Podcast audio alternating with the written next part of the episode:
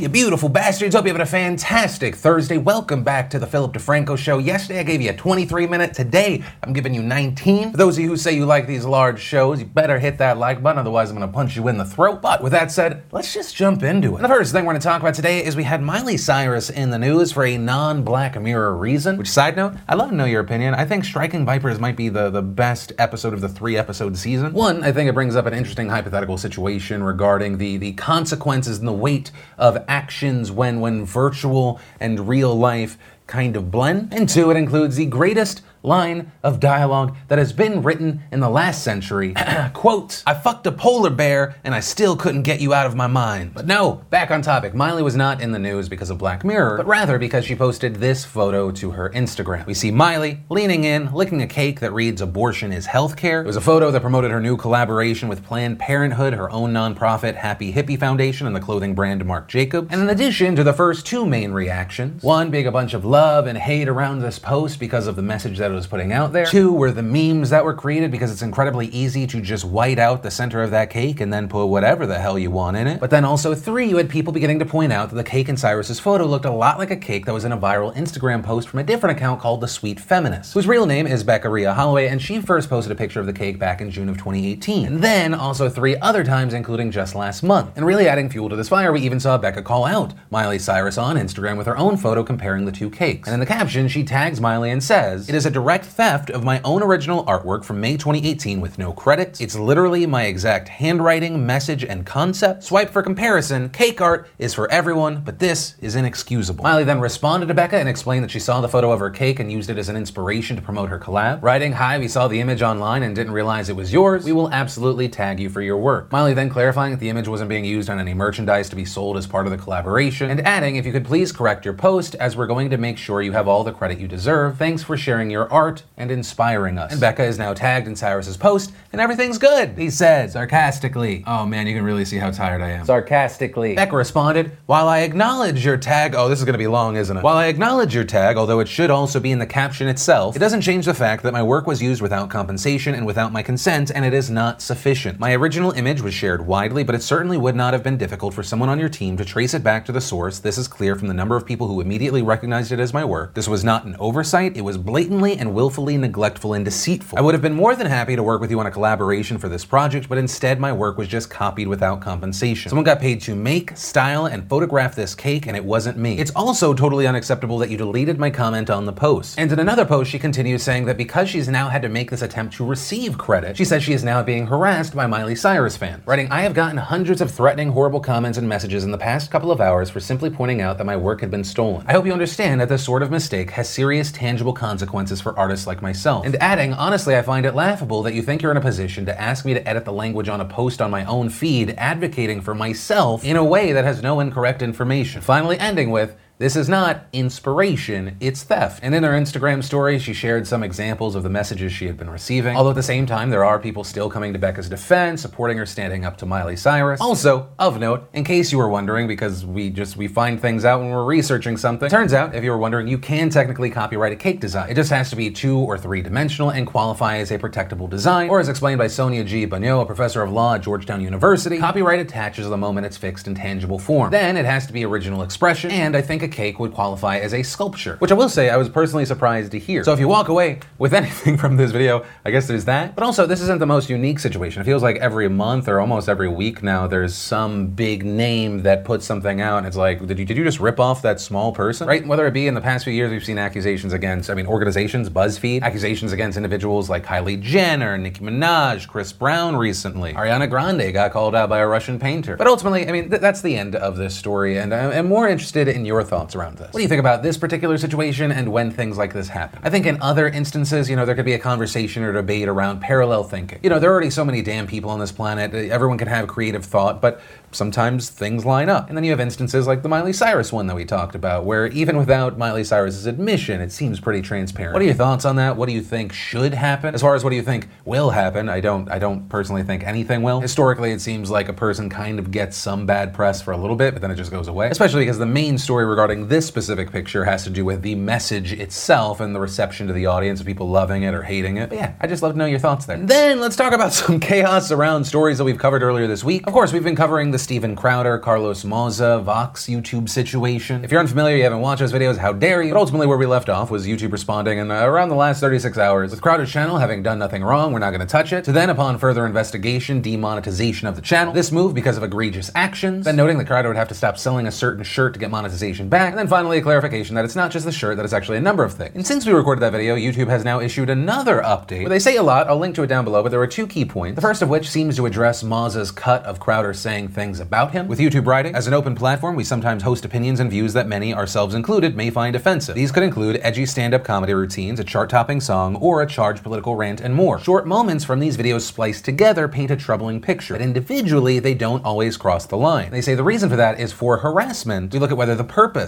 of the video is to incite harassment, threaten, or humiliate an individual, or whether personal information is revealed. For example, is it a two minute video dedicated to going after an individual? A 30 minute video of political speech where different individuals are called out a handful of times? Is it focused on a public or private figure? And adding for hate speech, we look at whether the primary purpose of the video is to incite hatred toward or promote supremacism over a protected group, or whether it seeks to incite violence. But then also, too, the big note is they write, in the coming months, we will be taking a hard look at our harassment policies with an aim to update them. And adding, we are determined to evolve our policies and continue to hold our creators and ourselves to a higher standard. So it looks like right now the plan is, at least in the near future, and maybe this is too cynical of a way to explain it, but it appears that YouTube is saying that they will be moving the goalposts soon. So there's that. Also, this story continues to grow. We even saw Ted Cruz tweeting it out, right? So it's not just this little digital thing anymore, like you have US senators getting involved. And then because timing has played such a pivotal role, in this story. While all of this is happening today, hundreds of employees for Vox Media walked out today. This not in connection to this whole situation. This is because the Vox Media Union is demanding competitive wage scales, strong guaranteed raises, better severance, and subcontracting work. And as far as Vox's reaction to this, according to a report from Bloomberg, Vox CEO Jim Bankoff tells employees he's disappointed by the Vox Union walkout and saying, quote, while paying people a lot more than market wages sounds great on the surface, it's not realistic or smart. But also saying he wants a fair and highly competitive agreement quickly. And so I guess the main point that this story ends on is can we call the people that work for Vox that walked out anti-Voxers? Don't don't use that. That's probably a dumb joke that a billion people have said by now. Also, yes, James, I am realizing in this moment now you definitely want to use this stupid joke. Anyway, moving on. And then let's talk about this story that in part has to do with the spread of fake news. There was a 17 year old Dutch girl who went by the name Noa Pothoven, and she experienced severe depression, PTSD, and anorexia after she was sexually assaulted numerous times as a child. And throughout her life, she had tried numerous kinds of treatment and reportedly even attempted suicide. She even wrote a book about her struggles. And recently, she looked into euthanasia, citing that the pain she experienced from all of this was just too unbearable. And for those who aren't aware, euthanasia is actually legal in the Netherlands, and it can be performed in very specific circumstances when a patient experiencing incredible pain has no other options. And the way it works is this patient must make a voluntary request, and that request must be approved. And Pothoven recently made one of those requests. Also, later posting this now deleted photo to Instagram with a caption that translates to After years of fighting and fighting, it is finished. After many conversations and assessments, it was decided that I will be released because my suffering is unbearable. And after this, several English language media outlets, specifically British and American sources, reported that she had been legally euthanized and died over the weekend, with even Pope Francis seeming to tweet about this incident. But as it turns out, these reports were wrong. Yesterday, Politico Europe reporter by the name of Naomi O'Leary posted a thread debunking these articles, writing a 17 year old rape victim was not euthanized in the Netherlands. Euronews, Independent, Daily Mail, Daily Beast are all wrong. It took me about 10 minutes to check with the reporter who wrote the original Dutch story. Noa Pothoven asked for euthanasia and was refused. Infuriatingly, it's too late. This misinformation has already spread all over the world from Australia to the United States to India. Her name is even trending in Italy. And when you go to the original reports on this story, which were done by De Gelderlander, it even says that Pothoven went to the end of life clinic to request euthanasia without anyone's knowledge, but was denied. And in a December interview, she even told the newspaper, They consider that I am too young to die. They think I should complete the trauma treatment and that my brain must first be fully grown. That lasts until your 21st birthday. It's broken me because I can't wait that long. And so it turns out that what actually ended up happening was that Noa, yes, did die over the weekend, but it happened at home in a hospital bed after she refused to eat or drink anything anything. And the thing is, this information actually came from Pothoven's Instagram post, which was often cited in those false reports. And also to try and curb the spread of this misinformation, to get people to understand what the real story is, the End of Life Clinic that denied her request even addressed the reports in a statement saying, To put an end to incorrect reporting in foreign media, in particular about her death, we refer to the statement made by friends of Noa this afternoon. Noa Pothoven did not die of euthanasia. To stop her suffering, she has stopped eating and drinking. And as Naomi O'Leary explained, a decision to move to palliative care and not to force feed at the request of the patient is not euthanasia. And that's because, as the Netherlands government website says, euthanasia is performed by the attending physician. And this, what actually happened, was not a procedure performed by a doctor. This is a decision that Pothoven made, right? A decision to refuse care that those around her allowed. And so it appears, as far as how did this false information spread, it seems like in large part it's because there was a misinterpretation of Dutch reports. There was an understanding that she had looked into euthanasia, then a post that seemingly pointed out that she was no longer here, and people kind of just connected those dots, even though there were reports and interviews that said otherwise. And so now several outlets, including the Washington Post and the Daily Beast, have had to issue corrections. And I will say, looking at this story, for, for me, it, it, stands out for two reasons. One is obviously what we've discussed, right? The fake news misunderstanding situation. Right? I think the misinformation around this hurts the, the legal euthanasia situation in that country. They have rules as far as when and why they will do this. It was falsely reported that they did something that they actually denied, and that's an issue. And two, this story stands out to me just around the subject of euthanasia. You know, while I think about it, I, I would have the same concerns that the end of life clinic had, right? That she was just so young. For me personally, because, you know, it would be impossible for me to put myself in her shoes, it, it raises a lot of red flags, a lot of potential concerns around such a permanent choice. But at the same time, hearing that she ended her life by having to just stop eating and drinking. I just I can't imagine how horrible that is. And it's part of the reason why I do think that it should be legal in certain situations. Especially when you look at the figures around legal euthanasia. Like in, in the Netherlands in 2017, the vast majority that died from euthanasia had pulmonary disease, cardiovascular diseases, neurological disorders, or like incurable cancers. And personally, I don't think I or the government have any right to say, hey, you, you have to deal with the endless pain and suffering. That to me seems way more cruel and unusual. That's also the thing. That's a story, in my personal opinion, and you can agree or disagree with it. And on that note, I'd love to know your thoughts. Do you think that euthanasia should be legal everywhere? No. Do you think it should be criminalized? Only in certain circumstances, right? Physical versus mental, age requirements, any and all thoughts, I'd love to hear from you. But also on a personal note, whenever whenever we talk about stories like this, I do want to say if you are someone that is dealing with a lot, you've thought